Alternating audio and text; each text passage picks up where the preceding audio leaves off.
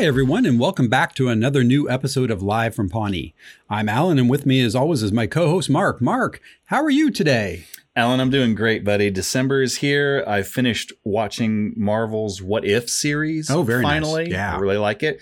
And uh, I cannot wait to finish our review of the season three finale. Yeah, that's right. We're we're basically sitting here today having done part one of two, right, covering Lil Sebastian. Yep. Lil Sebastian. Lil. Yeah. I've been practicing since last week and I still haven't nailed it. It's tough. Keep it up. Yeah, I'll keep going. I'll yeah. keep working on that.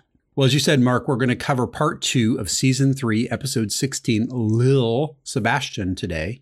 Uh, we talked about all the stuff, you know, the who directed, who wrote it, all that, runtimes, fun stuff last week. And I think, Mark, maybe to kick off this week, just to remind everyone where we left off, do you want to kind of not necessarily do a full synopsis, but kind of a where we last left off kind of thingy?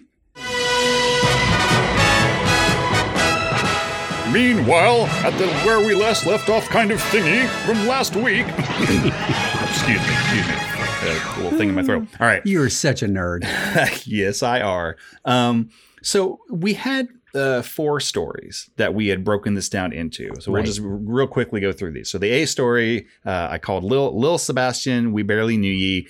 When we last left our heroes, Leslie and the gang were busy making preparations for the memorial service for Lil Sebastian, Pawnee's beloved celebrity mini horse. Even though their budget is only six hundred dollars, they're doing all they can, including Leslie paying Andy fifty bucks to write a tribute song, Tom getting them to hire Entertainment seven twenty for the event, a production company recently started by John Ralphio, since they'll do it for free just to get the publicity. Ron is planning to lay the ceremonial wreath, which we all know he loves. However, you may remember earlier in the day, Leslie and Ben got caught making out by uh, uh, George Jansen. I George think. Jansen. George Jansen. Meet the, George the, Jansen. Do, do, do, do, do, do, do. So they sent him home in exchange for his silence is what it comes down to. Unfortunately, George Jansen had the propane for Lil Sebastian's eternal flame, Uh-oh. which has caused a chaotic ripple effect to ensue, which Leslie and Ben are barely able to keep ahead of. What will happen? Can Leslie and Ben prevent everything from crumbling into madness? How will the audience react to Andy's tribute song? Will the lighting of the eternal flame go off without a hitch? Stay tuned to find out, dot, dot, dot. Nice. All right. And the B story, uh, which I had entitled Bensley Gets Busted. When we last left our heroes, we saw Leslie and Ben continuing their romance despite, uh, despite a no-dating policy at City Hall, but having difficulty keeping it a secret. Ron found out, confronted them, and warned them if Chris is going to fire them if he learns about it, he won't be able to stop him.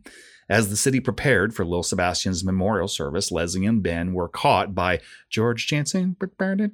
So they sent him home with a gift certificate uh, in exchange for his silence.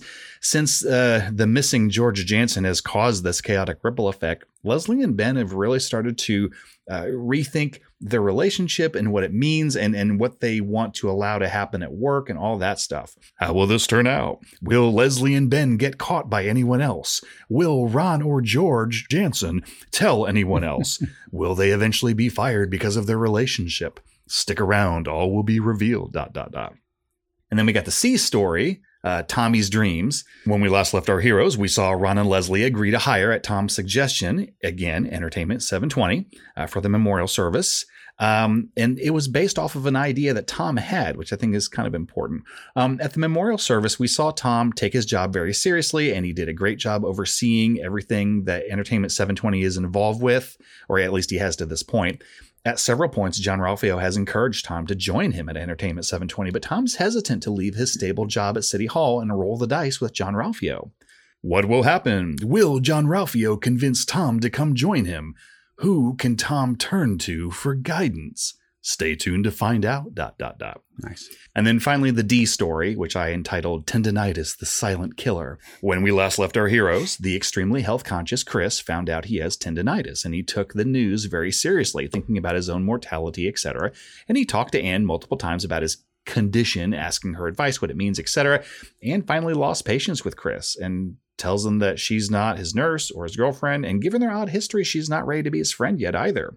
How will this turn out? Will Anne ever feel comfortable being friends with Chris again? Could there be an underlying reason for Chris's tendinitis?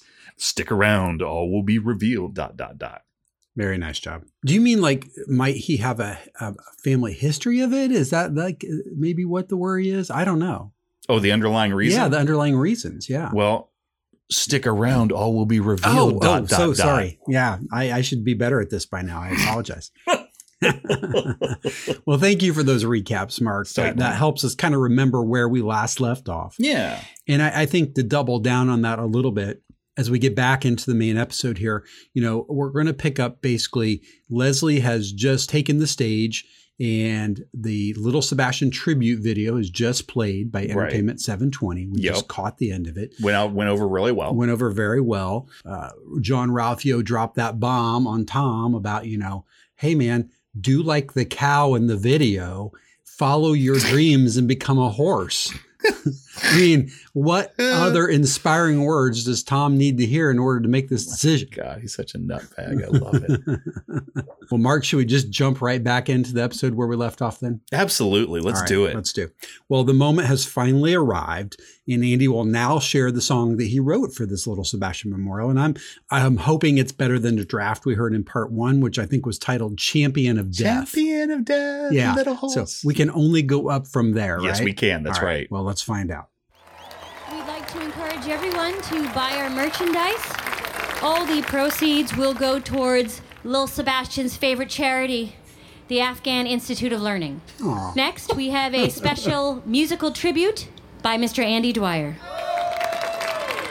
What's five thousand times better than a candle in the wind? This song is called five thousand Candles in the Wind. There you go. Up in horsey heaven, here's the thing. You trade your legs for angels' wings. And once we've all said goodbye, you take a running leap and you learn to fly.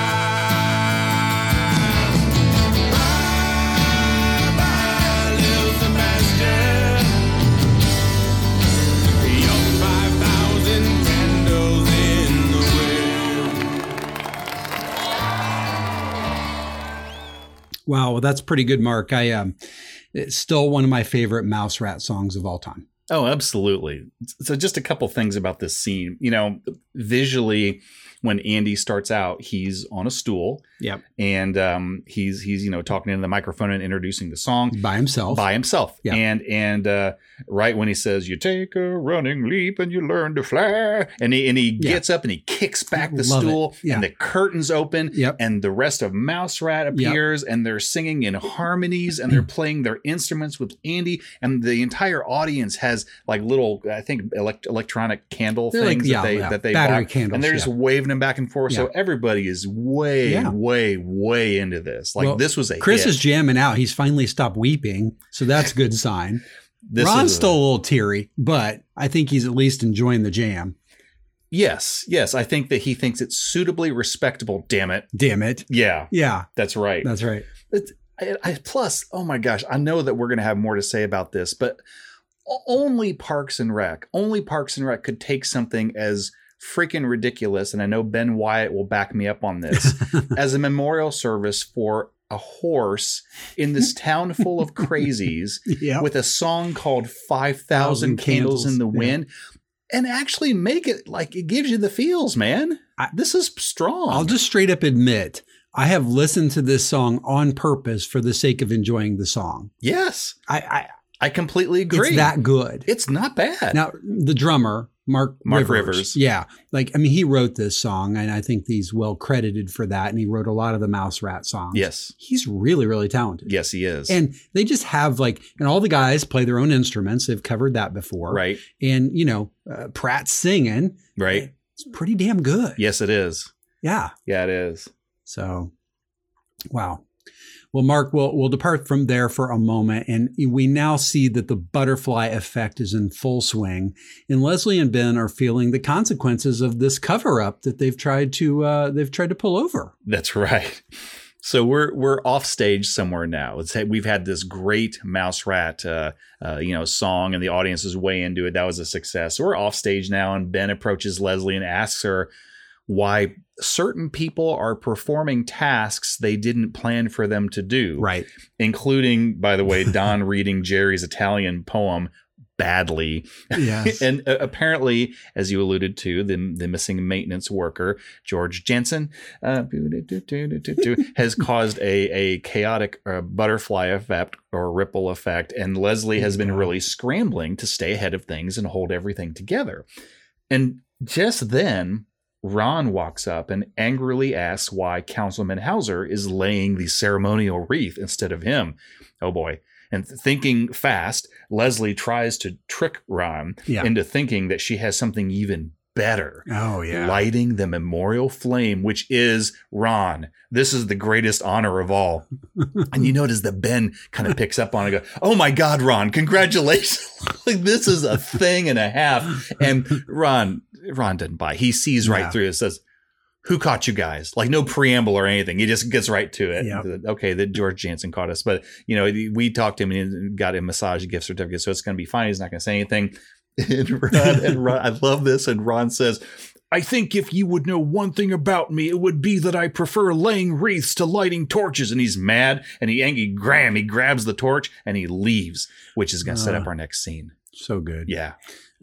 Well, Mark, you know, as best friends often know each other that deeply, you would think that all the signs that Ron lets on would have let Leslie know that. I agree. Yeah. I guess. I, I love that, you know, Pert is doing something he's not supposed to have done initially. Right. But Joe is covering him for him because Pert had to fill in for Mortensen and Mortensen filling in for Hauser. And Hauser's like, it's just like this whole like thing is just. yeah. Mousetrap. The whole thing's coming apart. It's a Rube Goldberg disaster. It really is. You yeah. know how you know how Pert is going to do his task? How? He's going to start the task by starting it. Very nice. Yeah, there we go. Okay. That would have only been better if we'd had Pert there to do I it. Know, I Very know, nice. I know. Yeah, I miss Pert. Me yeah. too. Actually, I want to see Hauser on stage.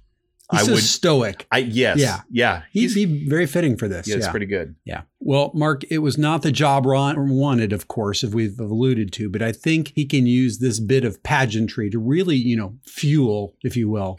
Thank you. Nice. The emotions of the moment and really make this quite memorable. Yes. Yes. I, th- I think Ron is probably firmly in the school of thought that you should never half-ass two jobs. You should whole ass one job. Uh, and so he's true. he's going to whole ass this job. He really is. so so Ron. So the next scene starts and Ron is on stage at the microphone and he's carrying the torch. I know he'd rather be laying the wreath, but he's going to do this. Then he's going to do it well. Mark, he's, you deal with the cards life gives you. That's right. He's carrying the torch and he delivers a great uh, speech before attempting to light the eternal flame. And actually, you know what, Constantine, buddy, let's let's play this clip. I agree. I have cried twice in my life. Once when I was seven and I was hit by a school bus. Oh. And then again when I heard that little Sebastian had passed. Oh. His memory will live on, as today we light a fire that will burn on for eternity. Oh my God! Hey! Okay, deep breath. I think we got through it. Thank God. Yeah. Hey, Jerry, you put propane in the eternal flame, right? No, they were out. So I just got a big thing of lighter fluid. It's kind of the same thing. Oh, jeez! Oh. Oh. Oh! Oh! We planned that! Wow! Oh. Wow! Oh.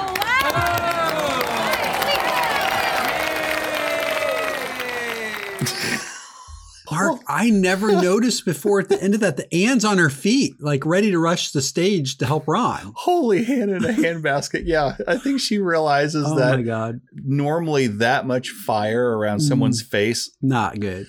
Look, I don't want to be judgy, but yeah. I'm not classified as being in the bad category. Bad. Yes. There are a few visual things I think that may not have come across in the audio clip. So one is Ron's speech at the mic, which is awesome, is sort of uh, overlaid with him uh, a little bit later, making his way uh, up to the eternal flame, yeah. like playing in the background. And his walk up to the earth, eternal flame is slow and methodical and, and crisp with military precision. It's very exact and very respectful and very impressive. He's making a production out of this oh, yeah. as well he should. He wants to make him proud. I'm pointing to the picture of the horse with the, the, the gigantic special, thing yeah, on the, the, the cow, on the wall. Yeah, the cow on the horse. horse. Yeah, um, on the wall. So uh, so, you know, he's making the most out of what I mean, the writers and the actors are so good on this. They're, they're making the most out of what could have been a, a little throwaway walk, but they're yeah. really milking this. He's just missing like six other soldiers. Oh, my God. Yeah. So right when Jerry, and I think you could kind of tell this from the audio, but right when Jerry tells Leslie, oh, I couldn't get propane, so I used yeah, lighter fluid instead.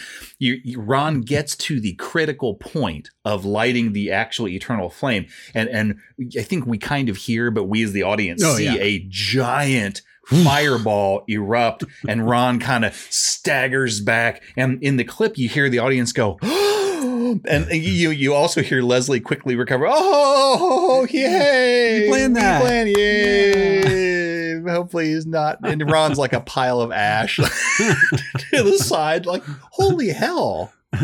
What, what does Ron say? He's like kind of doing the, you know, present arms thing, you know, yeah. as he does his flank and turn. What does he say right before he like like gets to the torch, though? Like hike. I think he says hike. Like hike the ball. Like, like hike the ball. Yeah. Blue twenty-two. Hike. Hike. I think you're right. Oh, my God. Well, Jerry is obviously upset. We're clear on that. Um, Ron as well. Well, it's actually hard to know how he's feeling here, Mark.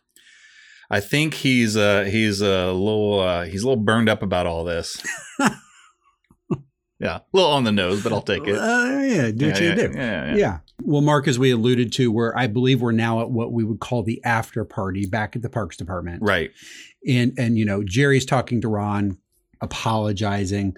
Uh, it's difficult for us to know how Ron really feels because he's lost most of his facial expressions in the fire. Oh, my gosh. And there's just a sequence of scenes that happen kind of one after another here. Right. Yeah. I, I think because of the scope, I mean, it's not like thousands of people or anything, but there's a good number. I think this even goes beyond just the Parks and Rec office. Like it yeah. seems like it's all of City Hall yeah, in general. Not just everyone of, from the event, but probably all of the inside track, perhaps. Yeah. Yeah. yeah. That's a good way to put yeah. it. So, yeah, in, in this first scene, it's a it's we see Jerry standing with Ron, and the camera is initially uh, showing Jerry's face and Ron's back. And Jerry is apologizing profusely for the fireball. And then the camera the camera switches to show Ron's face, and he he appears to be okay. Sorta, mm-hmm. but we now see he has no eyebrows. Mm. Most of his mustache is mm. gone. A lot of his hair in general is burned or gone. Singed, and he just yeah. looks ridiculous. Yeah. Awesomely ridiculous. Great hair and makeup in this episode. Yes. Yeah. Yes. Well, you know, and in light of this near catastrophe that, you know, was the Little Sebastian Memorial Service, you know, I think Leslie and Ben have also realized that their current approach to the situation is not working. Right, right. It it looks like they're Leslie and Ben are in a room by themselves, but the room has a window looking out into the main area. So mm. like they're watching yeah. Jerry and Ron talk, for example. Yeah, well done. And they're feeling guilty for, you know, starting the ripple effect that almost killed Ron uh, for, I mean, whatever. Um, so, yeah, they're they're struggling to figure out what they should do.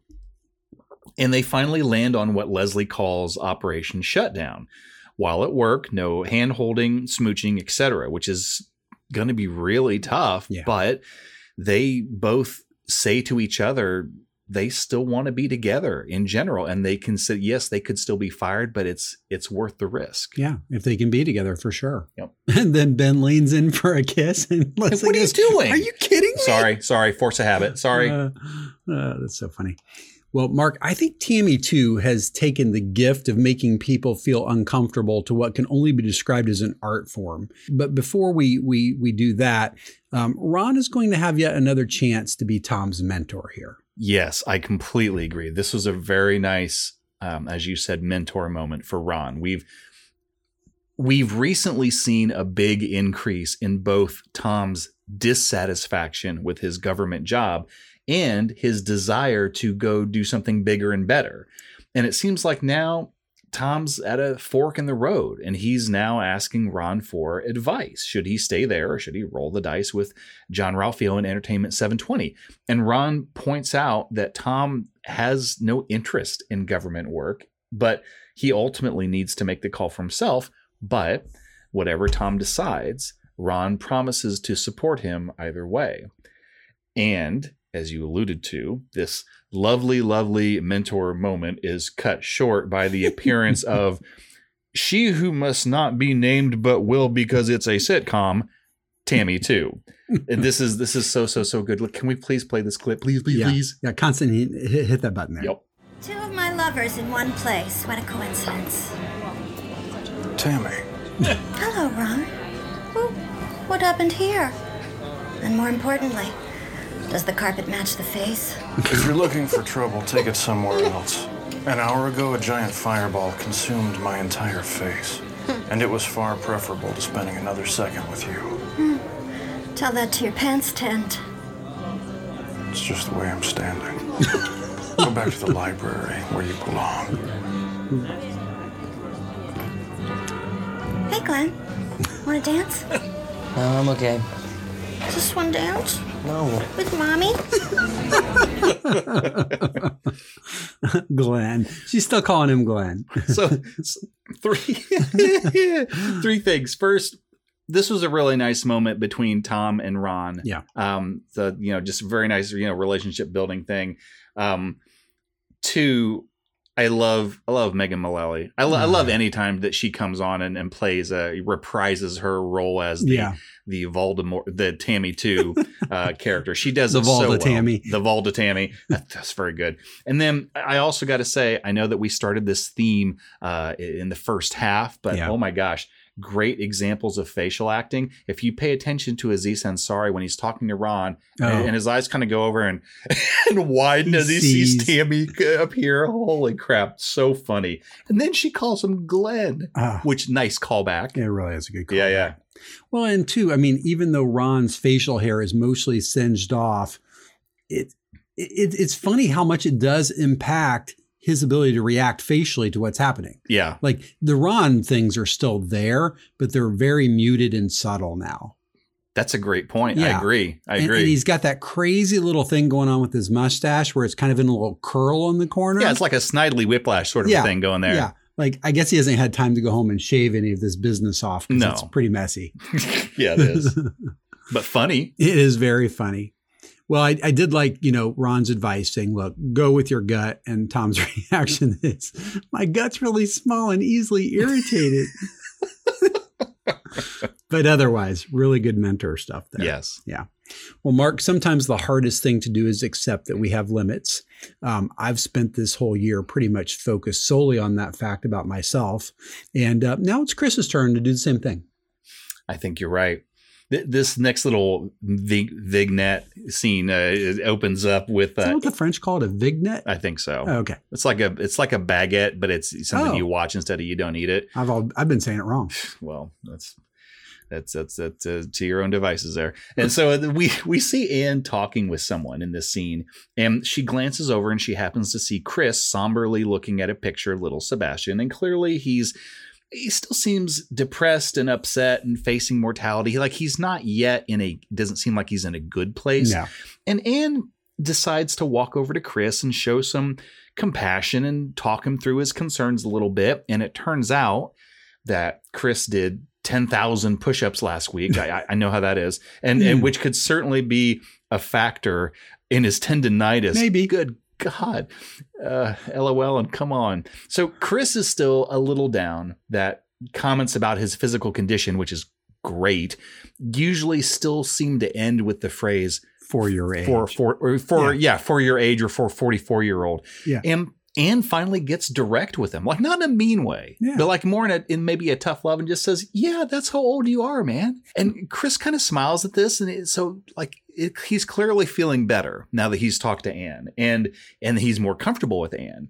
Um, and the scene ends with a very brief Chris talking head uh, overlaid with him kind of kind of wistfully watching Anne walk away and suggesting maybe, maybe Chris might have uh, rekindled mm. interest in Anne. Yeah, it's hard to know for certain, but I right. think there's, again, it's another one of those moments where we dwell just long enough to make you think, hmm, I wonder. Yeah. Well, I love too that, you know, she, he goes, yeah, you're right. I've been overreacting. I don't like thinking about death. Death is the opposite of, and then Anne fills in the rest and says, being alive. Exactly. Look at us talking like friends. Oh my gosh. What the hell? I also like his talking head where he, uh, he starts his talking head saying, uh, oh, he says, uh, what's the point in doing ten thousand push-ups if you're going to do them alone? I'd much rather do five thousand push-ups with a wonderful woman yeah. sitting on my back to increase resistance, which made me think, you know, that's the second time we've seen the number five thousand. Maybe Chris would have preferred the, the song be called five thousand push-ups in the wind. Oh, I like it. With a woman on my back. Yeah. That's a little wordy for a title, though. Maybe a little. Yeah. Yeah. five thousand strokes of tendinitis. Yikes. Ouch. Well, Mark, over at the Shoeshine booth, Kyle gets the offer that he just can't refuse and inspires Andy to propose to April again. Wow. That is that is some that is some impressive stuff coming from them. So yeah, Kyle's sitting there browsing the Mouse Rat merchandise, and April talks him into buying more stuff than he originally intended to at a higher price than necessary. And we see some great punching bag Kyle. Uh, yeah. I, eighteen bucks each or forty dollars for the set. And he says, that doesn't add up. You don't add up. To which Kyle's response is, okay. okay. okay. To hand over the money. Andy is so impressed that he asks April, quote, the biggest thing I've ever asked anyone in my entire life, mm-hmm. like way more important than marriage, yeah. prompting an awesome camera mug from Aubrey Plaza, yeah. which watch this. Because again, the, mm-hmm. the theme, great facial acting. Andy wants April to be his manager, and she happily says yes. Yeah. I think it's not really a bad move either for him. No, because he he is talented. Yeah. I, I think we're pretty clear about that. Yeah. He's not a great marketing or sales no. guy, and April is definitely in that area at least way more savvy. Yeah. Well, and he could go out and get a standard manager, but they don't know how to deal with crazy Andy, and she does. Well, th- there's that. And you know what else I was thinking about? I mean, Kyle, of course, is our punching bag target for this sure. example. But I think Andy in general is too, at least this version of Andy that we're seeing now, is too nice and too positive to really try and hammer home. Like, oh, yeah. You need to buy my stuff. April, on the other hand, will do that gladly. Oh, yeah. Like she'll be the sniper. Yep. Yep. She'll ask for a thousand and accept fifty on his behalf. Right. Yeah, exactly. Well, Mark, this next scene starts with a really nice moment between Ron and Tom and then moves on to Leslie. But, you know, both of these mini scenes are signaling new opportunities for members of the Parks team.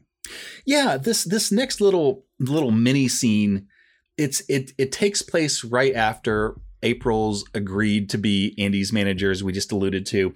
And we hear uh, Mouse Rat's now hit sing- single five thousand Candles in the Wind playing in the background. So like all of this, this entire piece yeah. at City Hall has a very musical, yeah. like a high level of musicality to it, which I really, really like. They tied it all together very nicely. And a couple of things happen as the song is playing in the background to kind of give it like a sentimental yep. oomph with no spoken dialogue. Right. One is, we see Tom walk up to Ron and give him a sheet of paper, and Ron looks down at it and looks at Tom, nods his head, shakes his hand. So presumably we are to believe Tom just quit. Yep.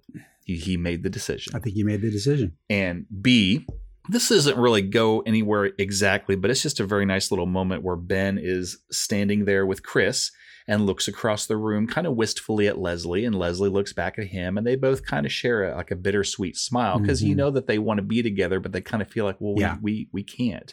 I feel like it was all of that, and it's also a left bookend to a right bookend we're going to get in a minute. Well, alluding to that, finally, you know, right as they're sharing this little bittersweet moment, a, a tall, well-dressed, ple- pleasant gentleman walks up to yeah. Leslie and introduces himself as William Barnes and asks Leslie if she has a moment to talk. Yep. Well, and then we quickly move on then, you know, to a, a meeting with Mister Barnes and what I'm calling, you know, the the entire group of Barnes and Associates, Mark. I, oh, I like yeah, it. You like that? Like. Yeah. Um, you know, and, and Leslie learns why that they wanted to speak to her, and she is absolutely honored once she understands. My goodness, yes. So yeah, Leslie is now at a table that's like it, it's still there at City Hall, but they're like kind of a little aside, so they, they have a little more privacy. That's right. Side, yeah. And Leslie's at the table with uh, Barnes and Associates, which we we see visually as William Barnes and two other people that we haven't yet been introduced to. There appears to be an, an older man and, and a younger woman, and William tells Leslie that the three of them are part of a group that tries to identify potential candidates for political office here in town, and they think that she might fit the bill, and coincidentally the mayor's term is up next year, and they they point blank ask Leslie if she would be theoretically interested in running for office, to which she emphatically says, yes, I mean, absolutely. Absolutely, I That's am. That's right. Maintaining all of her dignity. Right. In one word. Yeah. So pretty huge moment. It's a big moment. It's a big moment. Yeah. It's. I think it's fair to say, and she says so, she's just dreamed about this moment for a long time. Yeah. I think we know that going back to season one, episode one. Yeah. Look at her office, look at her heroes, look at her wall. You know, I mean, it's just, this is something that she's dreamed of since she was a little girl. Yep. Yep. Well, Mark, you've heard of foreshadowing. Well, this is one of those moments, and apparently it indicates some truly terrifying events to come. And of course, I'm I'm referring to something that's about to happen with Donna, Tammy, and Ron. Yeah, yeah. I might even call it five shadowing. It's it's pretty intense. That's horrible. Let's just call it that, foreshadowing. That's really bad. Yeah, it's really bad. But I still, it still made me laugh. Yeah, well, it's a nice that, show. That's yeah. what I go for. Um, so we see Tammy, uh, Tammy too, go up to Ron one last time. I think she's just trying to still mess with him a little bit, and may try to tempt him and mess with him and stuff. And he seems to be holding strong. And they kind of exchange a few verbal barbs. And mm. then we see Donna briskly walk up and warn Ron about his ex-wife. And at first, Ron glances at Tammy, too, and glances back at Donna and says, yeah, no kidding. But then Donna clarifies. She means the other ex-wife. And Ron and Tammy, too, glance at each other in horror. And we hear Ron softly mutter with dread in his voice, Tammy won.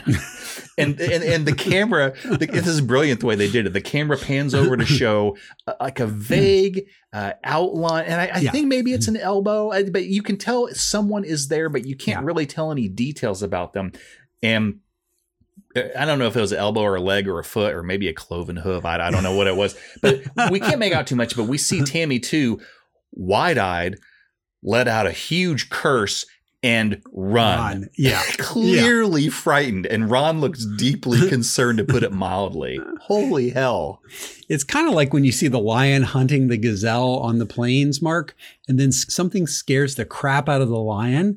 You're like, oh my God, what must it be? Yeah, yeah, yeah. Because yeah, like, what if the lion was there and then let's say the Incredible Hulk came across. Right. Smash lion. That's not good. No. So you wonder what it, what is rating for Ron in his office? Uh, or, or as Donna put it, his office. His office. Oh, I love that. Yeah. It's so funny the way she delivered that line. Yes, it is. Uh, well, and we're going to hold on and find out later, apparently, because in the final scene of the night, Leslie is going to have a lot to consider. And it's important to start from a place of complete honesty. That's right. That's right. We're we're back with Leslie and the the Barnes and Associates. Yeah, I call uh, them the politicos here. The politicos, yeah. The political group there. And William warns Leslie, and just in a very transparent, this, this is not yep. with, with heat, heat or anything. He just yeah. says, well, when you run, even in a local election, your life becomes an open book. So if you as much as, as stiff a, a waiter on his tip or use a government stamp for personal mail, it's going to come out. So before we go any further, I need you to tell us, is there a scandal out there? Is there anything at all that you need to tell us about your life? And the, the camera pans up above William's head, kind of looking through a nearby window where we see um, Ben in the hallway talking to Jerry, and Leslie stares at William for a few seconds and she's not answering. And she says, nope. and, and William says, all right, well, we'll be in touch. And the, the three politicos get up and they leave. And Leslie just sits there for a second, smiling at first and then starting to look contemplative and a little concerned. And she glances up at Ben through the same window, who notices her looking at him, notices the look on her face, and gives her kind mm. of a questioning look. And we see Leslie give him a, a weak smile.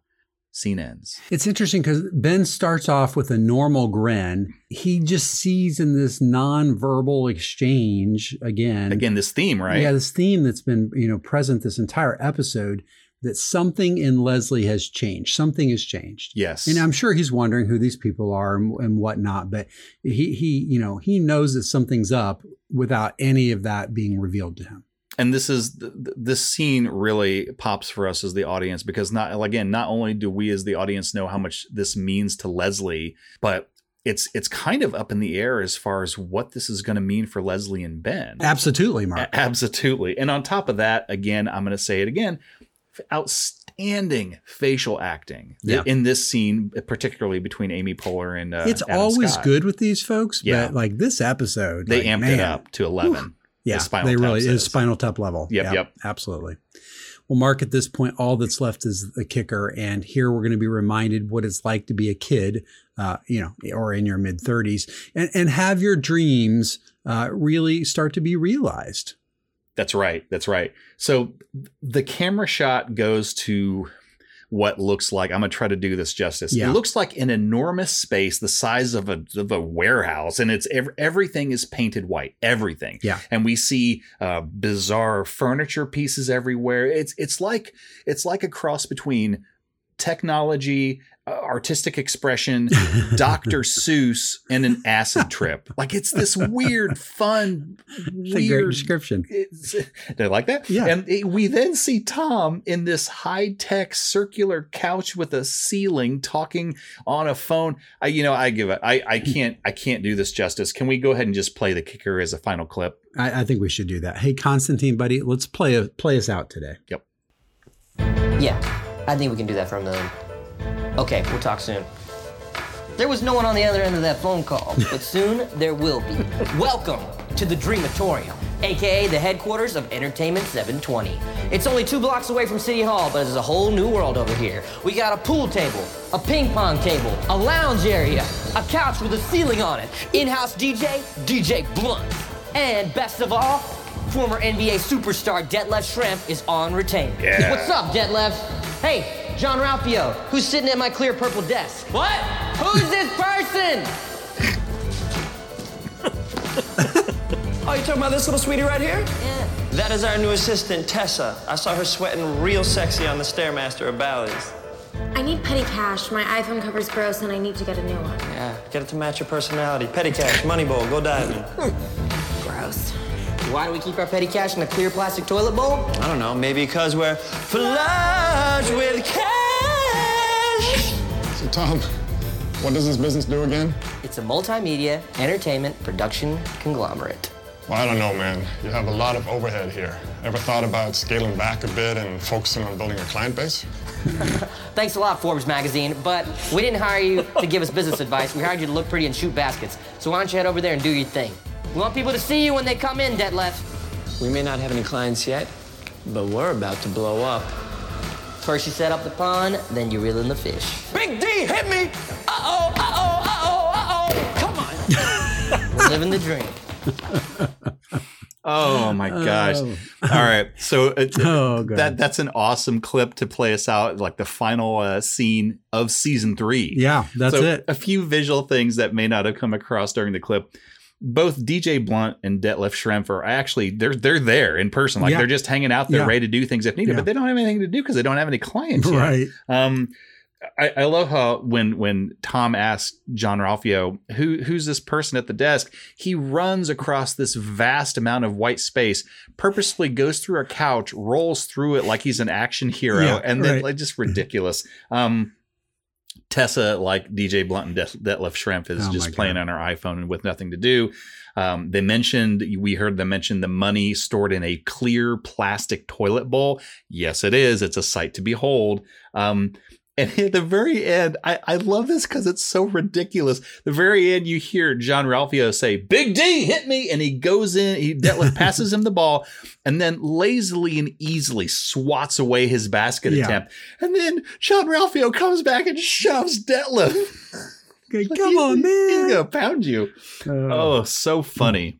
Also, did you did you notice, uh, I actually didn't catch this the first few times I listened to it, they have specifically said that their headquarters are just two blocks away from City Hall. So it's it's going to be not an uncommon thing for them should, to drop should Tom yeah. want to visit or vice versa.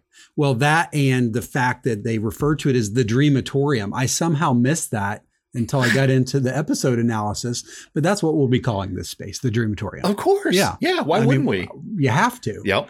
Yeah. And what a great name for it, actually. I mean, I think in, in terms of anything, like take aside the fact that you need to make money to spend money. well, to keep spending money. Yeah. Uh, otherwise, they get a math problem. Yes. But uh, a creative space can be very helpful when you're launching a new business. I totally agree with that.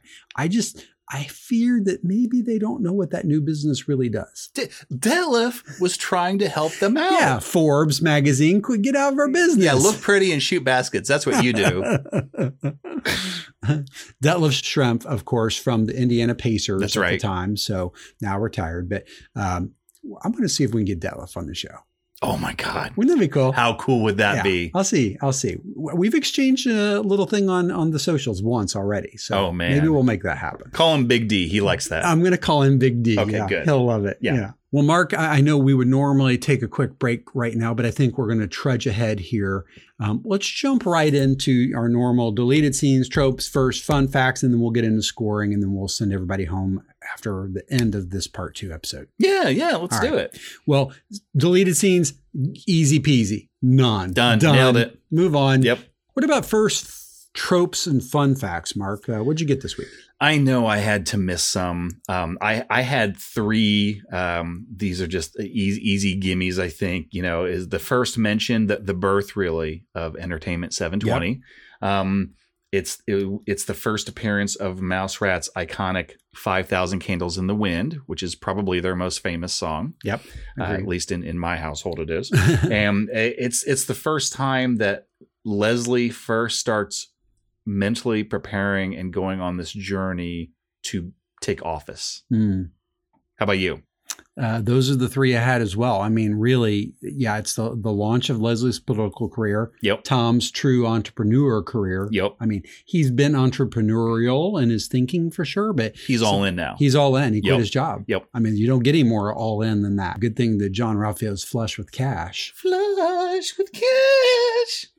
Yeah. So um, that that was pretty much it on first as well. And, you know, of course, it, it is the last episode of season three. So oh, yeah. Worth mentioning as well. That's true. How about uh, them, their tropes? I had I had four. And again, I, I, I, I'm nervously thinking I missed one or two. But I so Tom the Mogul. Yep. Or, and I can't remember if that's what we called it. It was something along yeah, those lines. Yeah, Tom the Mogul is what we called it. Yeah. So, you know, he resigns to pursue Entertainment yeah. seven twenty. So, you know what? Good for him. Yeah. He was at a fork in the road. He's he's going for it. Yep. Um, P B J, too many to count. Oh, my gosh. Holy Hannah. Some great ones here. Uh, you yeah. know, his poem, the propane lighter thing, Q butt. I mean, just you mention it. I love that this time they did something slightly different, but it paid off because mm. it was like a two, uh, one, two punch. Mm-hmm. Or Jerry says he's going to do this Italian poem. Yeah. Normally they would have shut him down right there. Yeah. But Leslie said, oh, no, Jerry, that sounds delightful. That's great. Yeah. And like six minutes later, and she's like, no one wants no to hear your poem, Jerry. Wow. How so, the worm turns. Oh, my God. Oh, my gosh. Also, we had punching bag Kyle. Kyle. Yeah. Had that uh, as well. That doesn't add up. You don't add up. Okay. Buy the stuff. And then um, Andy Forster. This is one that you started that I really like. Um, Superhuman Leslie. Yep. Now, this there's a different flavor here, I think, because we've seen her do spectacular, darn near miraculous things like she did with Harvest Festival and some yep. other things. So kind of like she put together this memorial, and I get that she and Ben through their shenanigans kind of caused it to wobble dangerously out of place. But I think she still deserves props for this. Nobody could have put this into motion and and got it to, to the point where it could happen in a single day except Leslie. That's right. But yeah. here she really did have some real and genuine help from Tom, yes. who did a great job of producing the live show. Yes, that's a great point. I completely agree. Yeah.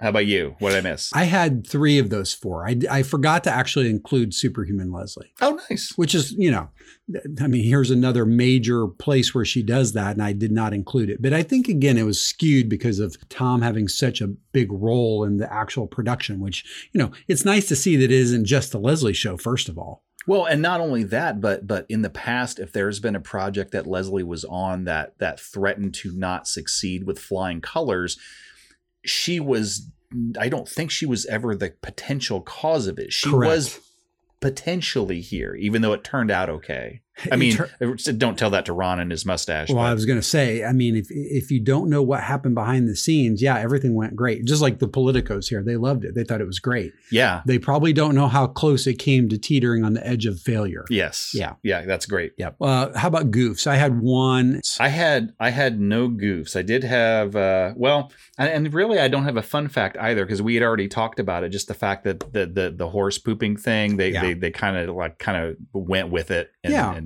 we had a few of those things that kind of circumstantially became canon, but weren't necessarily intended to be. Uh, we mentioned those throughout the episode. So I guess those are our fun facts. On the goof side, um, you know, Jerry or Donna gets up and does Jerry's poem because of the shift in all the different labor, right? And the crisis, you know, right, right. created by the, you know, missing. The chaotic uh, ripple yeah, effect. The chaotic yeah. ripple effect. Um, and she mangles Jerry's poem, but what's interesting is that later she actually does a piece in opera of opera in Italian with exquisite pronunciation.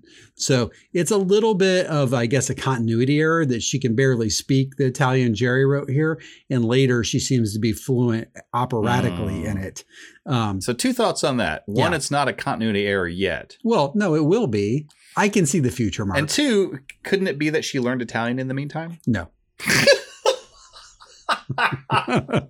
You know what? You're exactly right. It was treat yourself day. She went out and got herself a copy of Babel and learned Italian. I, I'm sorry. You're exactly right. I, I totally missed it. I don't know. Yeah. All right. All right. I'm just I'm just poking at well, you. Well, and did you catch in the producer's commentary as well that um, Retta mentions she even did an alt take of this poem reading where she sang it in Italian. And apparently it was beautiful. I suspect this was just a lot funnier. Oh, yeah. yeah. That's right. Yeah. Interesting. So, yeah, I do funny. remember that. Yeah. Nice. Little, little things you don't know unless you dig in a little bit. That's right. Yep. Well, Mark, should we move in then to our score? We should do that. Let's do that. All right. And again, let's remind people, I know we did this in part one and we kind of did slightly in part two, but just worth recapping as we move into scores. We reviewed the producer's cut of this episode, which runs almost twenty-eight minutes. There is a standard cut of the episode, which runs about twenty-one twenty. So about a, a six and a half minute differential on the two. And it could lead to two different scores from each of us today. Well, that that's right. And, and and we when we broke down the episode, we definitively did go through the producer's cut. Now, both you and I have uh, observed and and watched and, and analyzed both of these cuts. And so, as you said, there there may be two different scores that that um, come out of this. Yeah. Um, uh, and allowed by brass. And allowed by brass. The only way in which I'm apparently allowed to give two scores, I found out last week. But that's okay. They did not kick me to auxiliary parking. I got a warning. I got a verbal warning. Oh, that's fine. That's that's good that you get warnings. Um, the, I'm, I'm really happy about that.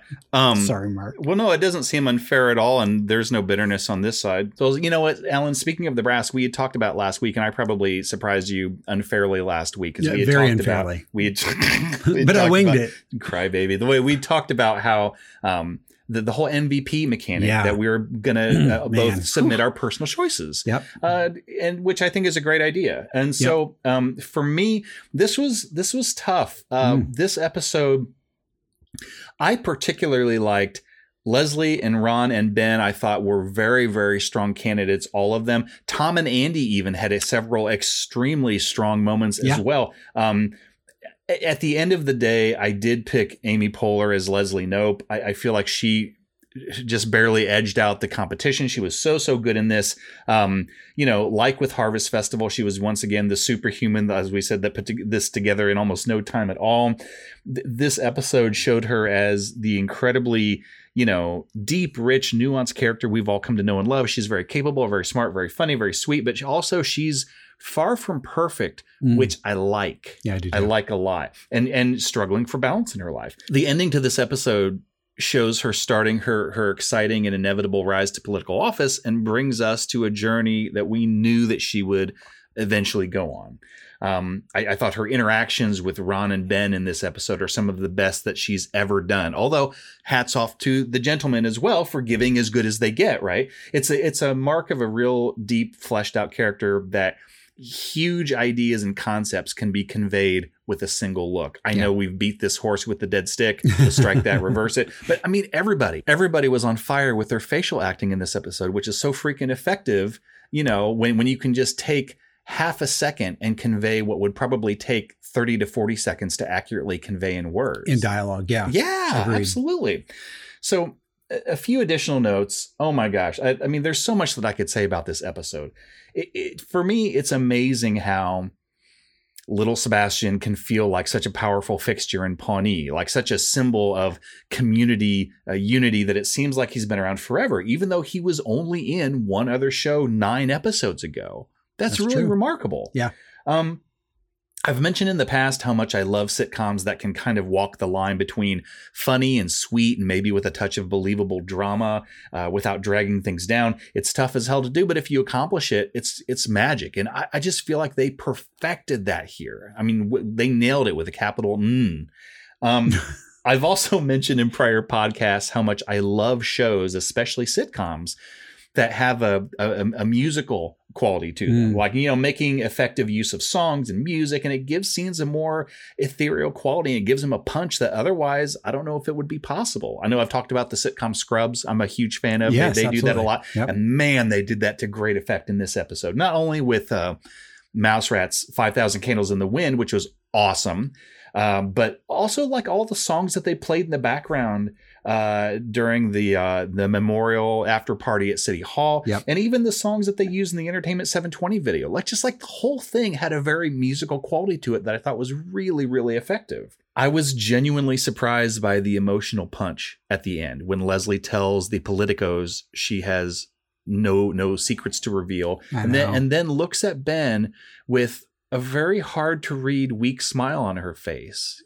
And I, I mean, and I don't know at that point what we as the audience are supposed to think, but man, that's that's that's some serious stuff. So just well done. I was also genuinely surprised.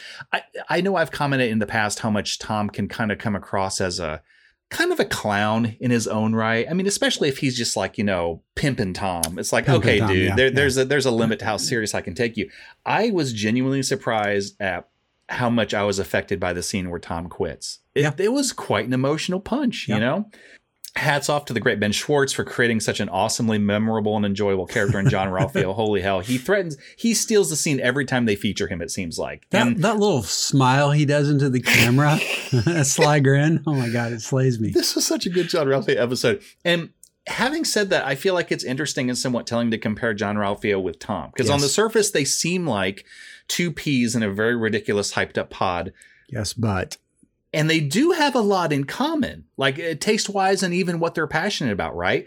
But I echo Ron's sentiments from earlier. John Ralphio, I, I love the character. Ben Schwartz, hats off to you, buddy. I love the character. I want him on the show as much as possible. But John Ralphio is a clown. Yeah. And. And may be able to indirectly create spectacles, but I don't really think he has much, if any, real talent. Tom is different. Tom actually has ability. Yeah.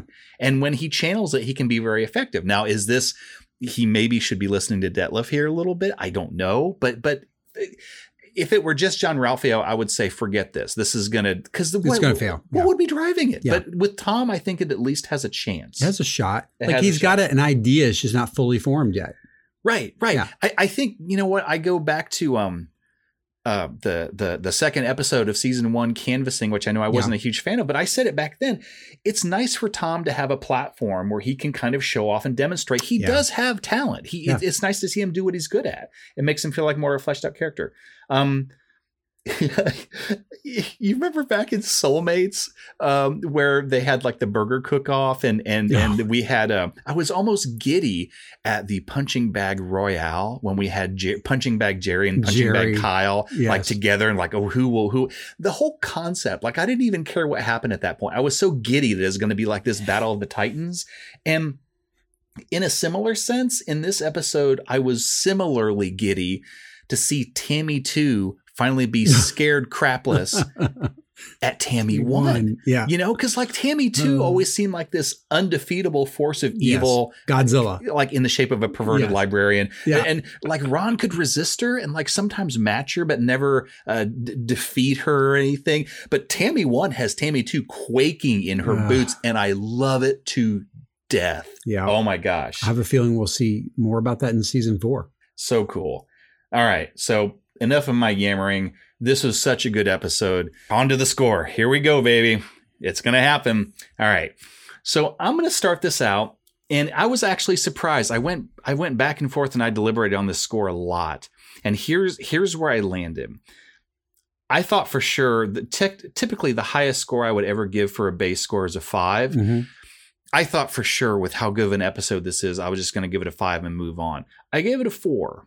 And, okay. the, and the reason I gave it a four is because even though the stories were pretty good, I think what kept this come, I, I think what made this as good of an episode as it is was the aggregate of all the individual moments. And that's what I want to call out here. So it's not that the stories were bad. I just want to put the spotlight mm-hmm. where I think it deserves to be. I think that that's makes fair. Sense. I, I totally. So I'm going to give it a four base score. Um, uh, all four were good stories.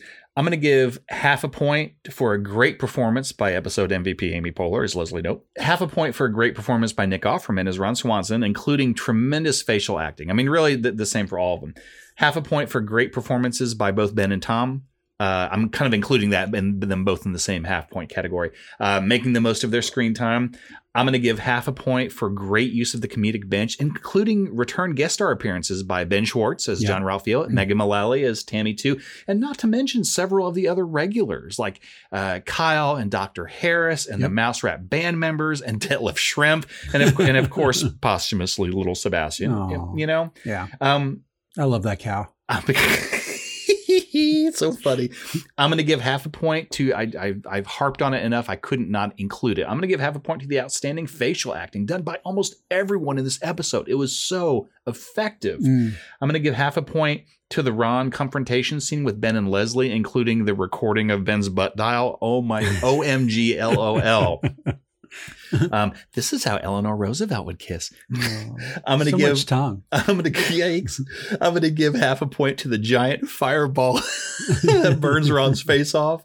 I'm going to give half a point to Mouse Rat's hit single "Bye Bye Little Sebastian," which, as you yeah. and I have covered, is really good. It almost deserves a point. Yeah, yeah, absolutely. I'm going to give half a point to Entertainment twenty's presentation and John Ralphio's scene backstage with Tom. That was actually a really important scene for Tom.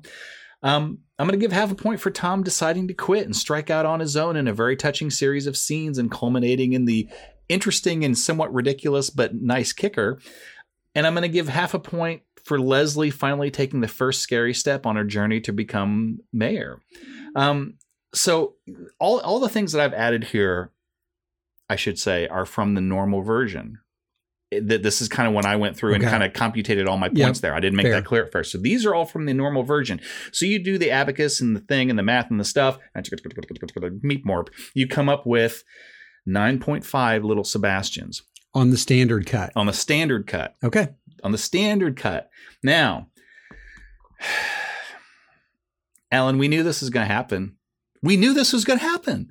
We knew it. We knew it in our gut. Eventually, this is going to happen. I'm going to give an extra half point for the producer's cut. I'm going to give it for the added scenes and the extended scenes because it fully fleshes out important plot points, like the fact that Tom came up with a freaking idea for yeah. Entertainment seven twenty yeah. and making the show feel much more well-formed. They have thoroughly fleshed out this world of Pawnee, making it seem as deep and nuanced as uh, Springfield for The Simpsons. You know, yep. it, it's it's really that good. They're still missing Ned Flanders, but beyond that, they've got it all. You're rightly ho. Uh, that's all I can do because then I get tired.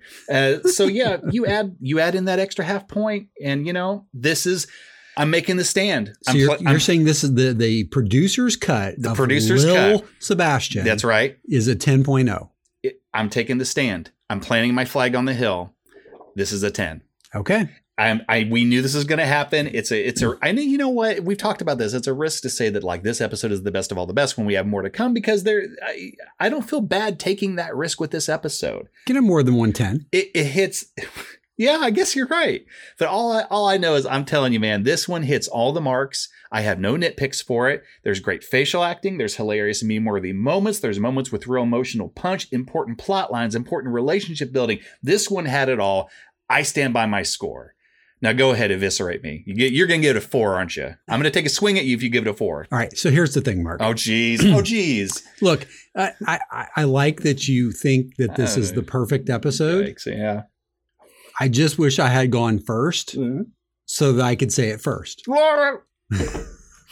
I took a drink of my energy drink just in case I had to do a spit take, and I almost did. Please don't You're, do a spit take in the studio again. Are you Are you kidding me? No. Look, here's the thing. You're going to have to outrun the blueberry if you're kidding me. No, I'm not kidding you. All it's right. for reals. All right, all right, all right. I have a nitpick, but I, I will say I rounded Is up. Is the nitpick that I went first? No, no. We all like it when you go first. Yeah, trust me. Everyone appreciates it. What's your nitpick? I, I'm kind of glad we don't do quarter points. Because if we did quarter points, I don't think I would have given it a ten. I think I would have given it a nine point seven five. Because mm. the zero point two five problem I have with it is mostly around the Chris storyline. Mm. And you kind of, you didn't say it exactly that way, but you did give it a lower base score mm-hmm. because you felt like maybe the stories weren't the thing that made the episode the best.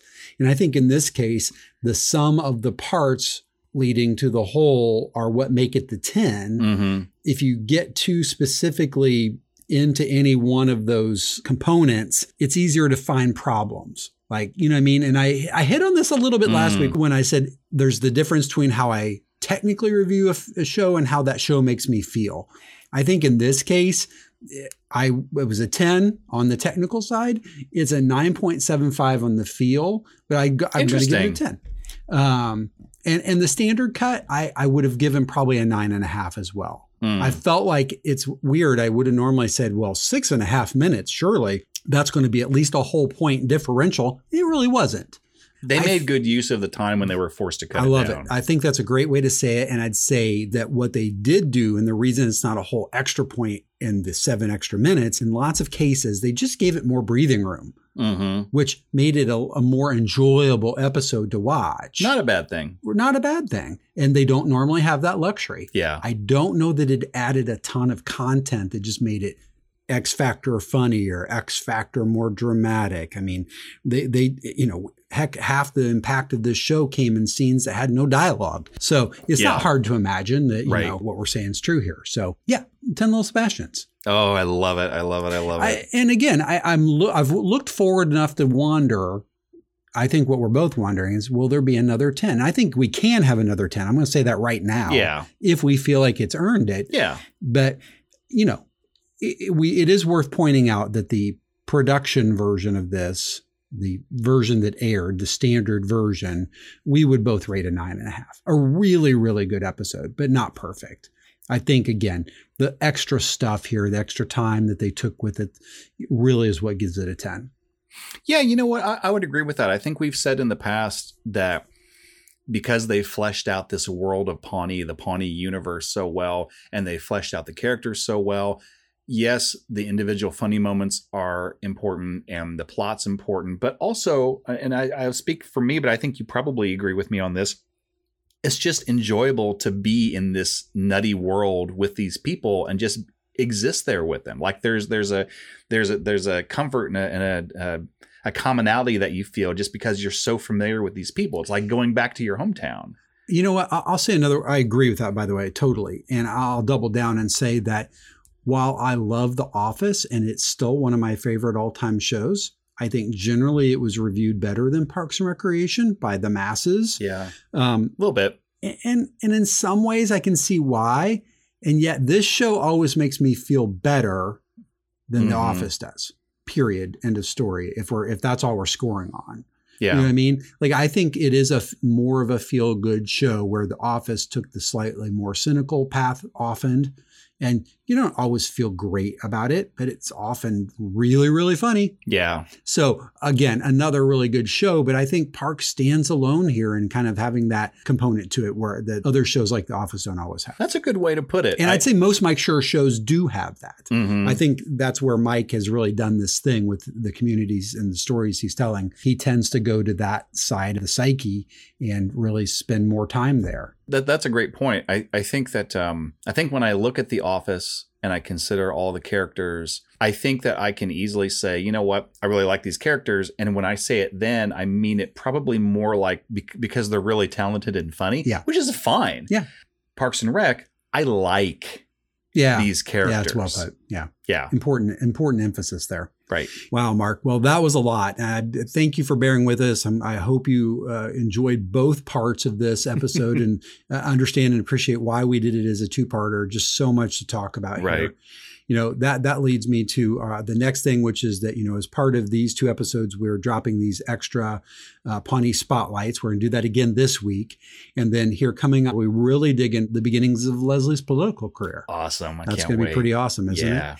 And uh, we got a full board. We got twenty-two episodes in season four. Unlike season three here, where we only had sixteen, we're going to have a few more. Yeah. Yeah. And then uh, I think we're going to look at a season three recap here before we launch season four as well. Yeah. I think that that would make sense. Yeah. All right. Well, very nice job, Mark. I appreciate it. And uh, I really appreciate everybody listening at home. Um, go out and visit us on the website. Check us out on the social media. We haven't asked you to do that in a while. Go out on Apple Podcasts and rate and review us if you would. We're also on all the major podcast platforms if you like to listen to your podcasts elsewhere. So uh, thank you for all your listenership, and we look forward to coming back in season four. All right. Bye, everyone. Bye, everyone. Live from Pawnee is a copyrighted production of The Creators. Copyright twenty twenty. All rights reserved. Original music was created and performed by Aaron Emerson of Emerson Studios. Clips are used under fair use doctrine for the purpose of commentary and parody. Please see our website at live from pawnee dot com for more details or to contact us.